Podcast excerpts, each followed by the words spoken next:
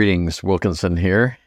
Today, my guest is J. Craig Fong, and we've been best friends for what, 27 years? Not really. 27 minutes, I think. Yeah. We met, what, a couple weeks ago? A Yes. week ago? Yeah. And uh, learned a little bit about him. And I said, Oh, you're an interesting guy. Got to have you on my podcast. And he was good enough to come in here today and, and do it. So, first of all, um, Jay, say hi to my people that are listening. Hello to everybody who listens to Wilkinson. Good to have you. Where do you want to start? Well, Start with I was born. You want to do that? sure, I can start with that. tell a little, just tell a little about your family situation and where you grew up, that kind of thing. Sure, I grew up in the on a fruit ranch. That's an interesting idea. A ranch full of fruits. A fruit ranch in the uh, San Joaquin Valley, up Okay. in Fairfield, California. Um, I'm an only child. My mom and dad are both Chinese American. I'm Chinese American, and I grew up in the fields. Do I, don't I look like a farm boy? Not really. You're a little sophisticated looking. I, that. probably that's true. and um, I've been practicing law for about 30, 40 years. I just retired full time this year. And so I'm now a recovering attorney. And uh, this year I started serving on the Airport Commission for Palm Springs International Airport. So that's the, All right, so you, you grew up on a farm up north yes. And you're not there now. So something happened. Where, where were you in between there? Um, well, after I grew up, uh, I, until about the age of twelve, I grew up in in in Fairfield, and then for a lot of reasons, my family just decided to move to the San Francisco Bay Area. My father's family, my mother's family, they're all from the San Francisco Bay Area, so I went to school there, in high school, and eventually I studied hard enough that I ended up at Yale, and then later on at Penn Law. So I went to school back east, and then uh, after I graduated, I came back here decided I'm a Californian and I did not want to be in New York or in Chicago practicing corporate law. I did it for a few years and hated it. So I decided to come back and do stuff in the community because that felt more like me. What kind of law did you did you do? I did uh, banking and uh, banking law mostly, commercial law, for the first, uh, I guess, about the first four or five years, something like that. And then after that, I really didn't want to do it anymore. And actually, I got so sick of the work, I, I, I literally left my job without having secured another one. Right, the old thing about you don't shouldn't quit your job until you've got an, another Right. one. And I I just couldn't stand it anymore, so I left. And uh, I ended up working at a community law center. And this was during 1986 87 when the very first amnesty program got started. Okay. And they needed people who were able to work with clients. I spoke some Spanish. I, I, I studied in Spain for a little while. So I spoke Spanish. And so I helped with legalizing about a thousand, two thousand immigrants during the 1987 88 Wow. time period. And that's how I got started with immigration law. And I loved it. Hmm. So I stayed with it. Where were they from? The people immigrating. Well, this this particular uh, immigration project is, was part of the Asian Pacific American Legal Center in Los Angeles. So a lot of the immigrants there were, um, of course, from Asia. But what was interesting was that it got around in the community that, unlike some of the places that were handling these cases, because this legal center had a full staff of attorneys and we were pretty experienced, as a result, the more difficult cases in the Latino community came to us as well. Oh, really? So they began to th- those cases began to find us. So we began to develop a reputation in the the Spanish speaking community of being able to do these cases. And it's very strange because the very first time I remember coming out of my office, and I, you know, the receptionist says, "Okay, this person is next." She pointed to this this gentleman, and he turned to her and said in Spanish, uh, "Can I get one that speaks Spanish?" Because he looked at my face, I looked Chinese, and he said, "Can I get someone?" Well, you are speaks-" Chinese. Exactly right. It's appropriate that you look so. and he said, I want one that speaks, I want one that speaks Spanish. and you spoke back to him. in And so I Spanish, right? spoke back to him and I said, Yeah, I do speak Spanish. And of course, because I studied in Spain, I have a very strange accent. Uh-huh. And so he looked at me like, What planet are you from? Because he had, this was just completely unexpected. Right. So that was kind of the experience I had with a lot of the clients there. But it was a really great time to be practicing immigration law. And I stayed with it for the rest of my career. Were you able to help him? Yes. Uh, most of the people who had these cases, it, it was really about demonstrating that they had been living in the United States for a certain amount of time and being able to document it. You had to have proof that you were living somewhere, rent receipts, bank account, uh, you know, pictures, photos, Right. enrollment in school, whatever it was. You had to show that you were physically here. And for some people, they throw everything away, um, they didn't have anything. Mm. And we were actually one of these studies that helped them reconstruct, go back, do some imagineering. Where else did you go? Where were you going to school? Try to go to the front office at that school. Go go to the dentist's office. You went and got your teeth cleaned once a year. Go and talk to your dentist. Have them write you a letter. These kinds of things were we were able to put together to help them, you know, find the proof that they needed so they could get their amnesty. And I'm guessing today is a totally different situation, right? Well, of course, now there are many more uh, undocumented people in the United States. That some estimates are as high as 11 million people, Wow. um, which is a lot. Um, and of course, a lot of them are refugees from other countries where things are pretty bad. But the problem is the U.S. immigration system is set up to bring in people either with very rare skills like doctors and nurses and things like that, geologists, engineers.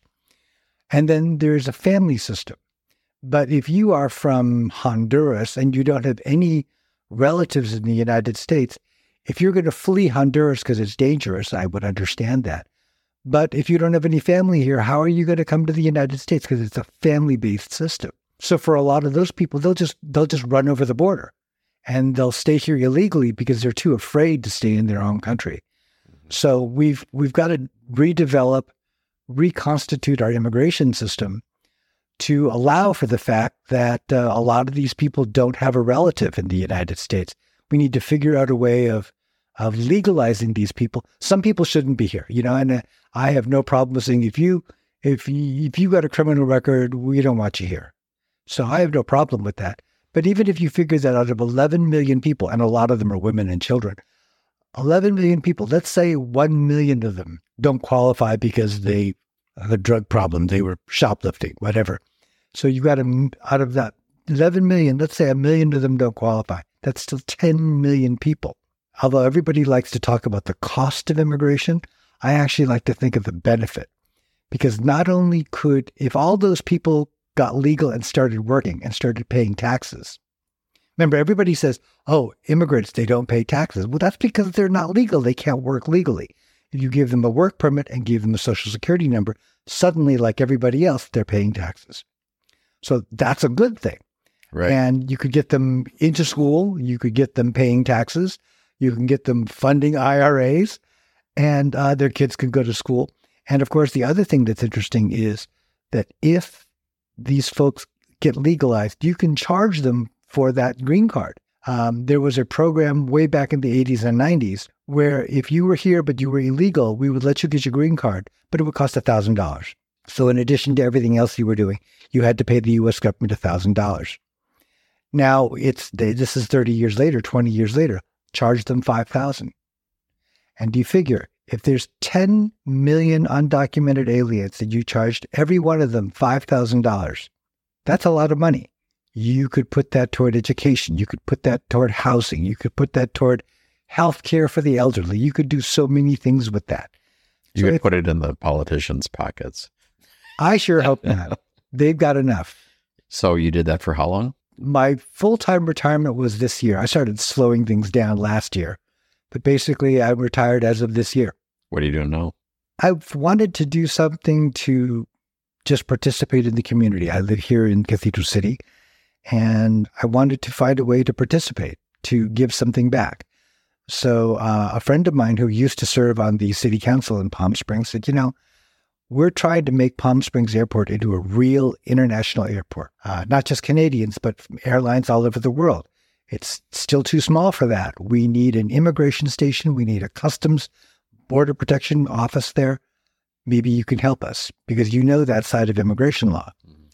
So I threw my hat in the ring, and the city council in, of Palm Springs said, You're on the commission. So I am now a commissioner of the airport. So, so that it's an appointed position. it is an appointed position, How long does it last? three years. Okay. You've been in it how long? since July 1st. so I'm still getting my sea legs. How do you like it so far? It's a very interesting airport. It's a small airport. There's about 3 million people who go through that airport every year. And that's last year, there were like 2 million people. So the numbers are just skyrocketing. Um, but don't make it into some big hub. no, I agree with you. It, it should, I would love to be able to have it retain its character, but expand the international co- connections to a degree. We don't need, you know, Aeroflot and Lufthansa landing here with a seven, 747 every, every day. We don't need that. There isn't the demand for that anyway. But as you know, during the high season, Air Canada comes here three times a week from Toronto. They come from Vancouver once or twice a week. Um, I would love to be able to see Scandinavian or British Airways or Air France do a once a week or twice a week flight here during the high season. It allows people from here to connect into Europe.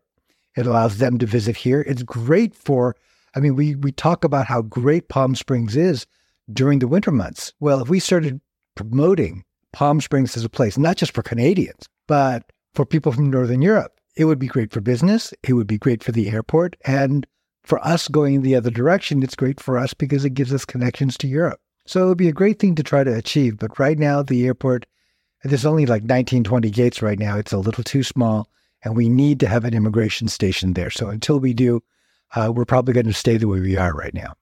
But you said they want to expand it. There is talk about expanding. There are plans.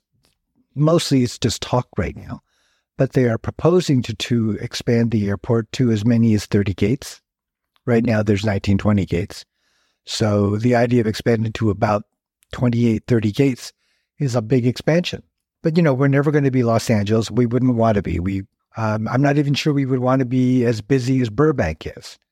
Um, but it would be good to increase the size of the airport, not only for those here in Palm Springs who want to travel out, but those who want to come in and do it in such a way that it, the airport becomes a vibrant place that's great for the economy, that's good for the local businesses, and that allows tourists to discover the, the, the Coachella Valley the way we know it. So it would be great if we could do that, but it's a, it's a long-term project. And you came to Palm Springs what year? We bought our home here in 2010, but we've been here full time since 2020. Why Palm Springs? Uh, well, it's interesting because when I first fell in love with the Coachella Valley, of course, it was 2010, 2012. It was much quieter, smaller, a little bit less busy than it is now. I still love the area, but the truth is, is that it's gotten busier. There are more people who are thinking about retiring out here.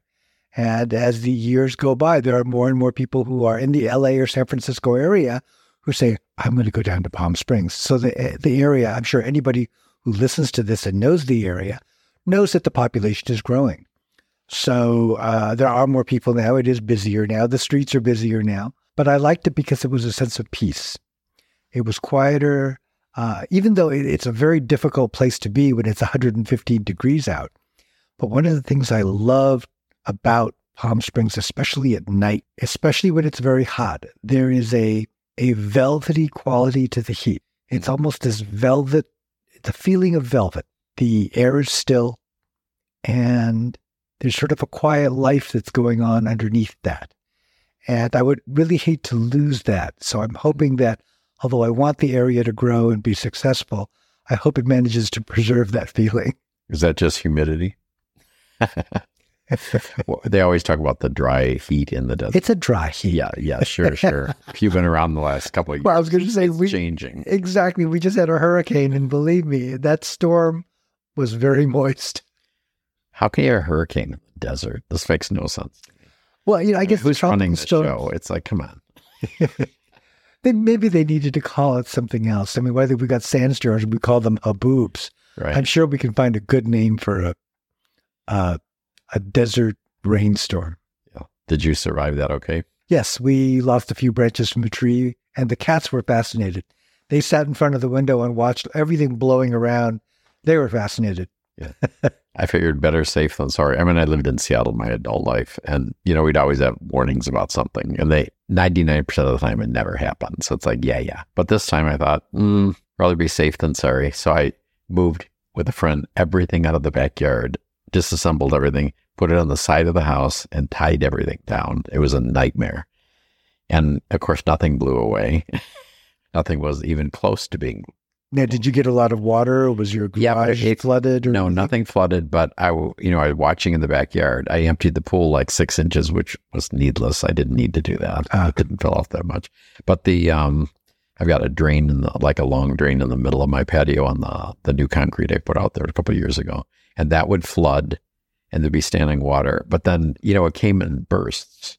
Yeah. So it would come, it would flood, and then it would drain away. And then the next one would come. So it just kind of like flood, drain, flood, drain, flood, drain, but never came anywhere near the house. Well, you know, I live up in the Cathedral City Cove. So all the water that hits the side of the mountain further up just comes rushing down. Right. And I was really concerned that although I wasn't so much worried about flooding into the house, but that there would be rivers or channels of water coming down. Right. And although there was a lot of rain, it wasn't too bad. We were lucky. I went up to um, Joshua Tree um, a week ago, and I can't believe the stuff I saw going up there. It was they had some major flooding on like Highway I heard that. 62 up there. It was like, wow, this must have been a real mess. Yeah, and I guess it depends on where you were and some of the infrastructure around you that determined how bad it was. And then Date Palm and uh, Vista Chino, Always. you, you couldn't you couldn't get off at any of the normal exits. So I'm I'm up there coming back. It was a nightmare. So you know, Indian Can- Canyon is closed, Gene Autry is closed. So I go to a Date Palm. Then I was so pissed off because I get off there and then I'm going down Vista Chino, no signs forewarning you. Then they close that. So I had to go all the way back and go all the way around. It took me forever to get home. I wasn't happy, but there were there were businesses you could see were flooded. Yeah. were flooded up there. That, Yeah, that and of course- intersection. the, the same is true even if it's not raining, because of course they close Vista Chino and Date Palm and those kinds of things when there's a sandstorm, when Right. there's no visibility. So we see the same thing. It's just not rain. right, right. But I don't know why they don't put a sign out there saying giving you a warning ahead of time because that that was just. The City of Palm Springs Police Department has like a notification system. Somebody told me about that the other day. Yeah, you sign up for it, and every time there's a closure, or let's say the there's a, a sandstorm or something, and they close it for visibility, or if they reopen it, they send a, a, a text message to your phone. What surprised me was just how often Date Palm and Vista Chino actually get closed for the wind. Yeah, yeah, yeah, yeah. it's quite something. How was your coming out story? My coming out story. Well, uh, of course, in the the early middle seventies, when I was coming out, I was in the San Francisco East Bay, and of course, a high school kid in those years coming out um, was a pretty. I won't say dangerous. Nobody harmed me, but there was a lot of hazing. They they made it. People made it clear. My classmates made it clear that you know this made you a strange weirdo. And I actually left one high school. I used to go to El Cerrito High School, which is in the East Bay, and the the hazing was so bad that I went to another high school. I transferred to another Hazing of others or of you?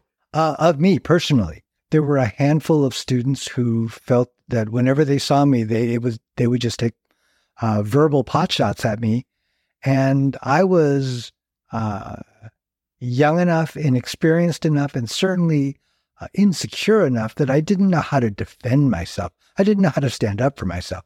So what I did was I transferred to a different high school, just just like a mile away, and I went to what's the John F. Kennedy High School in Richmond.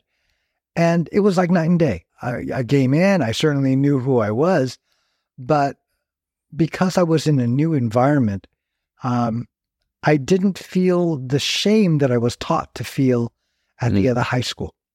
So instead of being this little cowering person, I ended up student body president. I ended up one of the editors of the yearbook, and I was on the debate team. Um, But were you out doing that? And-? I wasn't out, but I wasn't in. It was sort of an in between time where I felt that I could just be me. okay, I I wasn't sexually active. I hardly knew what sex was. I was only 16 or 17, but I felt more comfortable being who I was. I didn't need, I didn't feel I needed to hide. And then, of course, once I got to college, New Haven, I felt a little more open. And then finally in 1975, I went to live in Japan for a couple of years. And in Japan, that's when I felt like I could be me. I could come out. Um, I had a boyfriend, and it was it was a, a place for me to kind of let down my hair. Oh, So it took me a while to get comfortable in my skin. And of course, during the 70s, Uh, this is what, 73, 74, 75. It's not exactly as if uh, uh, it was an easy time for a, a young gay adolescent. So you came out to your family? I did not say the words to them. Uh, my mother was a fundamentalist Christian, a very Republican fundamentalist Christian. She passed away in 2002. If she were still alive, she would be A Trumper? a big Trumper. Oh. Uh, I, I mean, a big one. But she, she just couldn't get past the idea uh, that by being a gay man, I would shame her and shame the family. And of course, in those days, Chinatown in San Francisco was a much smaller community than it is now. Uh, lots of people knew each other. Lots of people in the high school. There's only a handful of high schools that serves the Chinatown area. A lot of people went to the same high school. So the idea that my mom's son, me, is going to come out as a gay man and be out in San Francisco, she was just so ashamed that I would be out there and people would see me and people would hear from me. And ironically, uh, in the in the middle middle '90s, I was the director for Lambda Legal Defense and Education Fund, stationed in Los Angeles. So one of the things I had to do was spend a lot of time talking to the Wall Street Journal, the LA Times. I was on CNN several times. I was on NBC. All these things, and of course, there's my face on CNN, and my mother's friends were like, "Isn't that your son?" so, of course, not only did I come out of the closet, but I was actually representing a community that needed my voice Right. because there were so many people who didn't speak for themselves or couldn't speak for themselves. So I did it. And of course, this was before gay marriage. This was even before uh, gays in the military. You, you couldn't do it. So the idea that there was somebody out there advocating for a, com- a community that couldn't speak for itself was really hard on my mom because it was part of the job. It's what I had to do. I didn't mind doing it, but it also meant that my face was out there. I was on, I was in the New York Times, I was in the Wall Street Journal, uh, lots of local TV interviews and things like that. CNN, CNN Spanish, Spanish. So all of that was out there, and um, it sort of forced my mom to recognize that I was who I was. Uh, it still wasn't easy for her. I think she made her peace with it by the time she passed away, but I don't think she ever liked it. Was there any of your you're my only son type of thing going on? Exactly. You're not going to give me grandkids and blah blah blah. No grandchildren. I am an only child. So, of course, it was just me.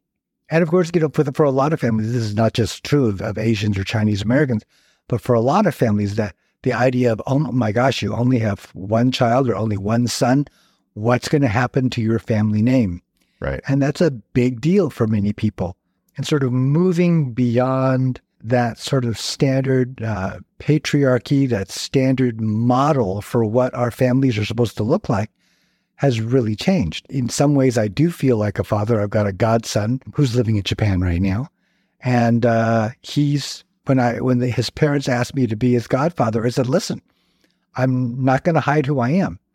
At the you know at any age, if he asks me, I'll answer him, and I won't sugarcoat it. I mean, I'm any answer I give is going to be uh, age appropriate, Right. but I'm I'm not going to hide who I am.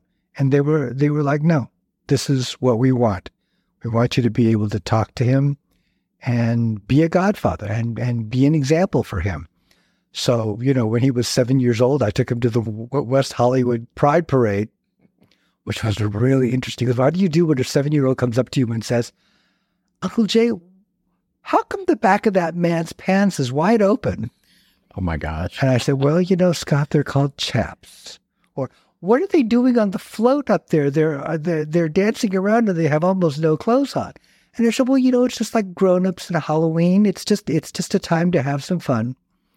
Um, so, you know, it was an interesting experience uh, watching him grow up. So that that's my contribution to my family's lineage. Wow. But I don't have any uh, children or brothers and sisters. So, what do you think about the climate out there right now, where they're banning books, they're doing all this ridiculous things? It, it's crazy. it makes me angry and it frightens me. As somebody who, as I said, I worked for Lambda Legal for long for a long time, Uh, I've worked with immigrants for a long time, even longer. So when I see our country and all the things that, frankly, I dedicated myself to, right? Gay rights, lesbians, marriage, gay, gay men and lesbians in the military, immigrants being able to make a home in this country. When I see those things sliding away because of a particular MAGA movement, um, it worries me. Uh, there was a time when, if we disagreed with one another, we could say, look, let's sit down and find some place in the middle. But with these people, there is no negotiation. There is they, they negotiation as a sign of weakness. And yet, as I mentioned earlier, uh, when you bring immigrants in, they don't just take jobs; they pay taxes. Uh, uh, you know, their kids uh, create the tomorrow for this country. It's it's not bad. So the idea that we could try to find a middle ground would be a good thing. The radical right doesn't want to do that. And that frightens me because I feel that for the past 30, 40 years, that's been my life's work.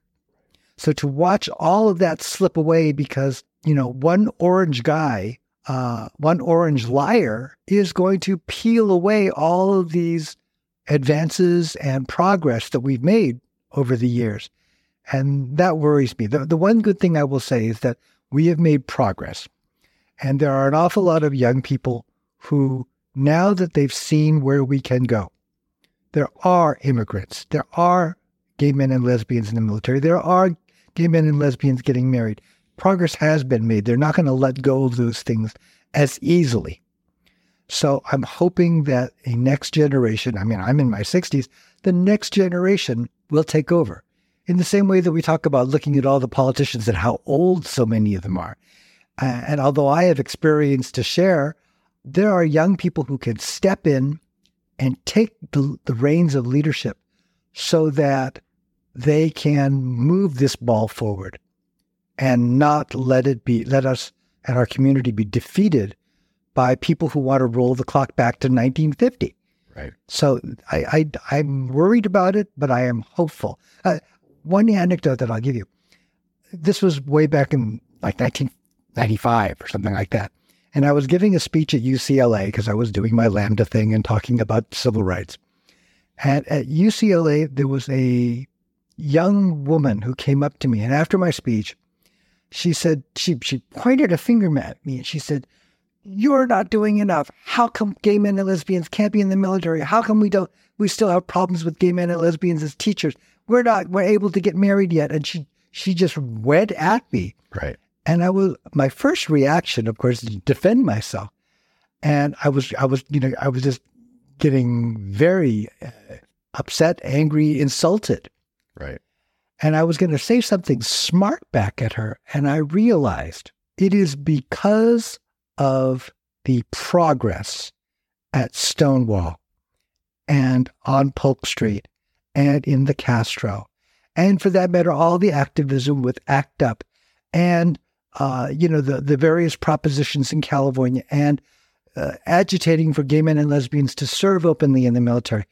The progress is slow. It is not as fast. It was never as fast as we wanted it to be. Right. But it is because of that progress that this young woman felt she could come up to me and say, "We want more."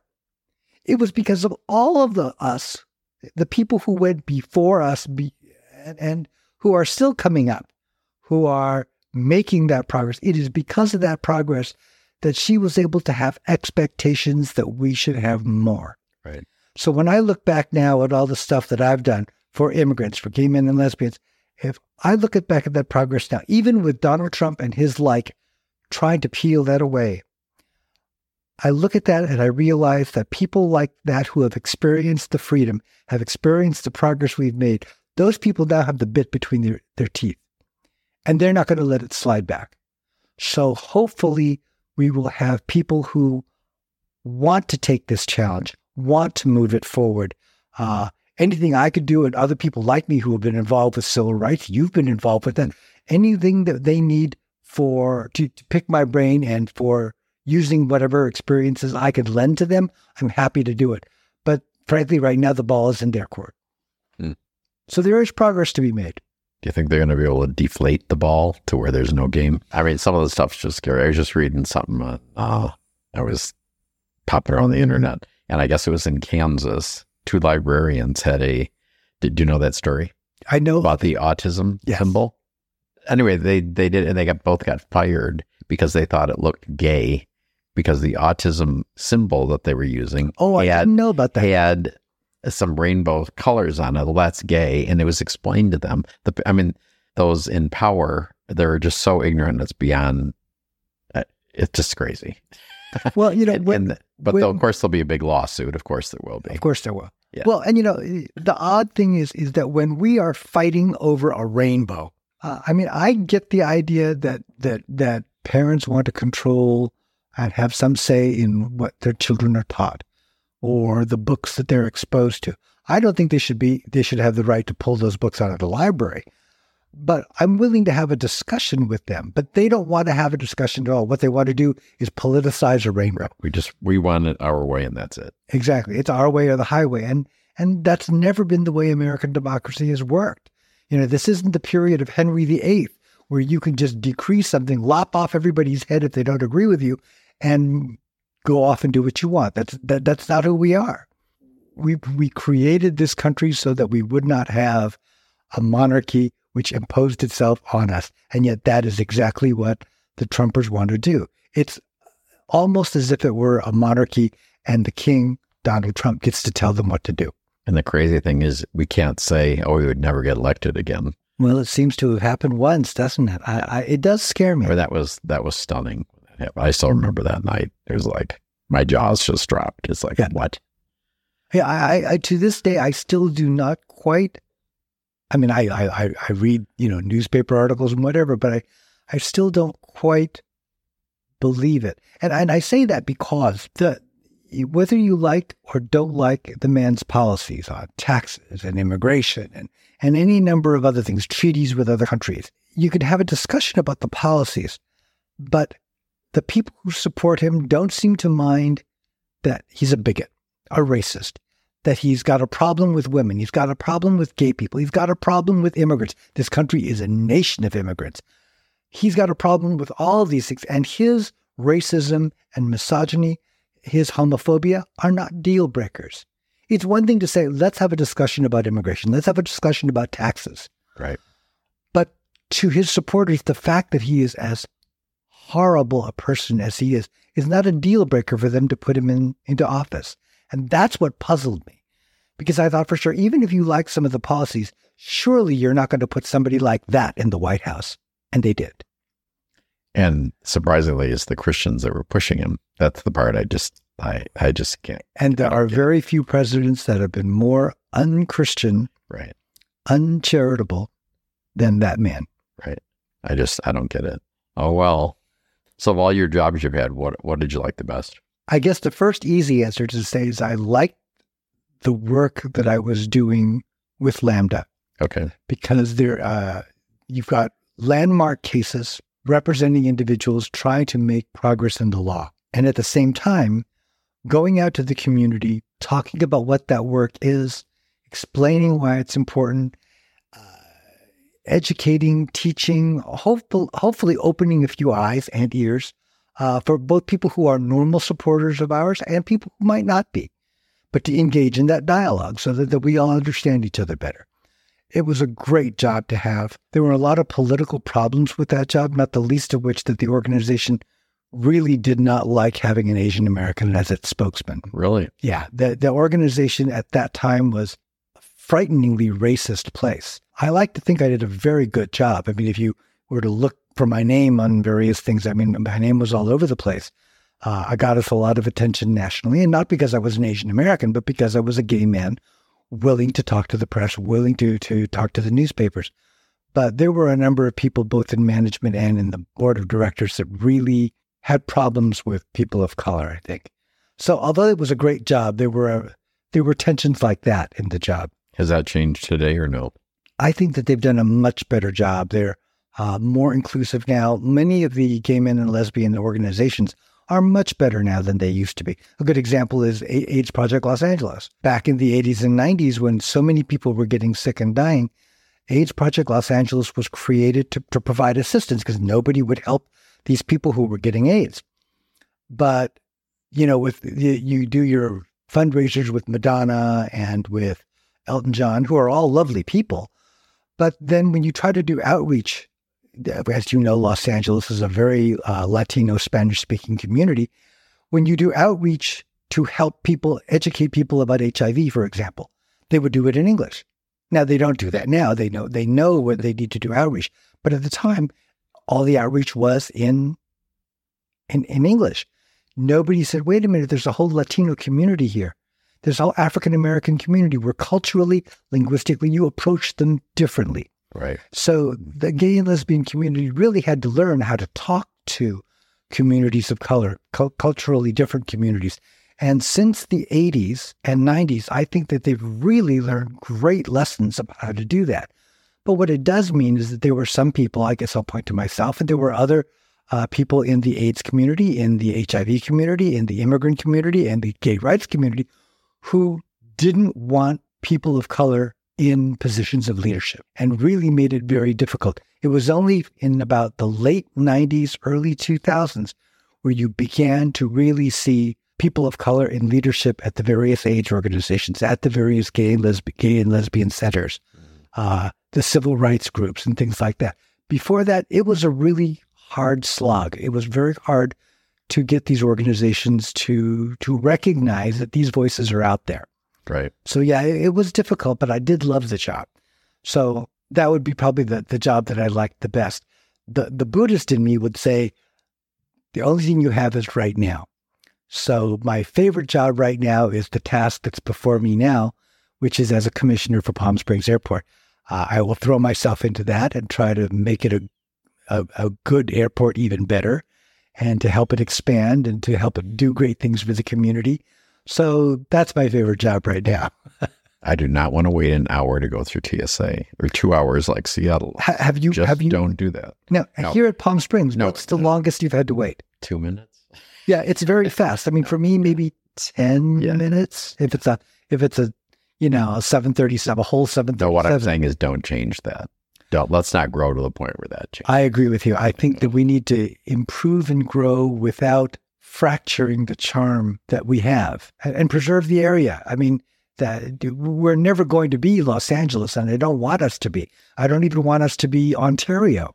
Well, when I first came here, I mean, you know, you know, you're getting off of the gate and then you walk and then you go down the escalator and there's this big tent like thing covering and there's palm trees all around. You, you can't get rid of that. That's No, got and- that you don't- has to stay. One of the things, one of the studies that the airport did in investigating whether or not they should expand and what they should keep and what they need to change, one of the comments always was the idea that you have this outdoor rock garden covered by this canopy. It's it's outdoors. It's it's you can see the mountains from the airport. Right. Uh, it's not this enclosed place. Preserve that right. atmosphere. Right. So hopefully we can do that. I mean, there's the, it, it's a great little airport. It's a wonderful place. Um, I just hope we can manage to expand it in a way that allows us to bring more international flights in.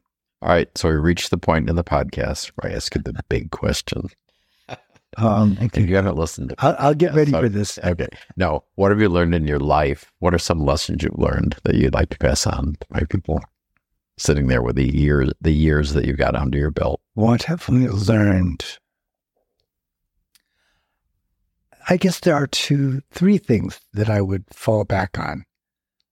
I would remind everybody there are three rules do good, do good for others, and don't do evil. So, what do I mean by that? Do good, meaning do good for yourself. Uh, we always talk about that. Oh, I'm going to treat myself. I'm going to, I'm going to be good to self. I'm going to give myself some alone time. I'm going to Right. treat myself to something. And you should do that. Um, do things for yourself that help you, help your uh, uh, your well being, and at the same time, uh, do good for others. So whether it's in your job or your church or the the things you volunteer for, don't just think about doing good for you where it's something in yours to your benefit, but look outward to the community, to to your church, to your temple, to the airport, to a community organization. Uh, somebody, a friend of mine said, you know what? They were going to go and volunteer there's a there's a sanctuary for homeless cats Really? in Desert Hot Springs. I think it's called Kitty Land. Who would have? Who would have thought? Who would have thought? And th- this woman has a house, and she's basically turned the whole house over to cats that don't have a home. Now, I'm not going to suggest that everybody should go over and do that, but the point is, it's it's not just about you. It's it's about other people, other people's causes, other other living beings, and other sentient beings who need our help. So do good for yourself, do good for others, and finally, don't do anything evil. And I realize that that leaves people open to the idea, well, what is evil? And we can have a philosophical discussion about that. But, you know, there are certain things that are pretty clear. Most of us know about, you know, you don't kill things and you, you don't take things that aren't freely given. You don't lie. Uh, you know, you look at, you don't, you don't, you, you tell the truth. You, you, um, we surround ourselves with things that don't alter the way we look at reality, try to be realistic. So, you know, there are certain things that that are evil that that, you know, even if you don't sit down with a philosophical discussion to have about what is evil, we all know that there's a right and a wrong. And our own vision of what is right and wrong. And I would say adhere to that. So do good, do good for others, and don't do evil. And I think that if we and I spend more time doing that, hopefully I and others can make the world a better place. That's great. I think you said everybody knows that. I don't know that everybody does know that. That's the problem, or they or they're choosing not to know it. Big sigh on my part. You're probably right. I think it was probably easier to say that 10, 20 years ago Right. when uh, if I have a lot of money, I get to do what I want. If I founded a major company, I get to throw my weight around. There was much less of that 10, 15 years ago than there is now. Uh, so I, I, I do somewhat agree with you. Because even the idea of taking what's not freely given to steal, you would think that people understand what stealing is, and yet there are all kinds of forms of stealing and cheating that are going on. And indeed, there are many people in high places that used to be, oh, I don't know, president of the United States who had no problem with benefiting from that. I mean, as if this man doesn't have enough that you couldn't say to yourself, listen, I'm going to I'm going to use my judge, my business judgment, and I'm going to make the world around me a better place. But instead it was just, no, we're going to keep lining our pockets. And I I I will fall back on the old fashioned notion that there's a certain right and wrong that we understand. And the old fashioned concept of what that is, I'll simply say, I hope people will fall back on that notion of what is good and what is evil, what is right and what is wrong, and do what's right. Well, in all fairness, I did preface that by saying, "What have you learned?" So you've learned that. Not everyone has, perhaps. Perhaps, perhaps not. It, it reminds me there is a, I don't know, for those who love The Lord of the Rings, I was a big Lord of the Rings fan. And there's this wonderful scene from the movie and in the book where one of the hobbits is having a horrible time. There's a war getting ready to start. And he says, he turns to Gandalf the wizard and he says, I wish that this didn't happen. I wish we were not going to go to war. I wish I wasn't part of this. And Gandalf the wizard turns to him and says, So do all who live to see such times. Hmm. But that is not for them to decide. What is given to them to decide is how to use the time that is given to us. Hmm. So, with that in mind, I will say, I will, and I hope others will, continue to do good for themselves, continue to do good for others, and to turn their back on evil. sounds like a plan. Thanks for coming in, Jay. Appreciate it. Thank you for inviting me. Okay. Have a great day.